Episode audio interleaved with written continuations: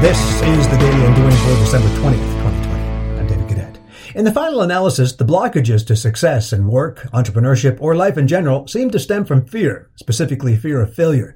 We look at everything through an opportunity cost lens, a zero sum, a this or that. If it works, we win. If it fails, we lose how inhibited we become as we grow older and supposedly wiser.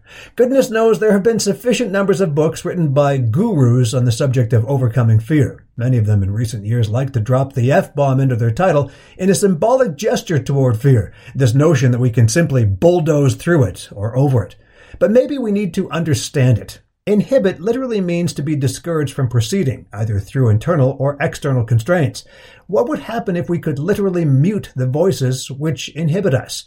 Character building requires that we uninhibit ourselves from these. Today, on the Daily Undoing.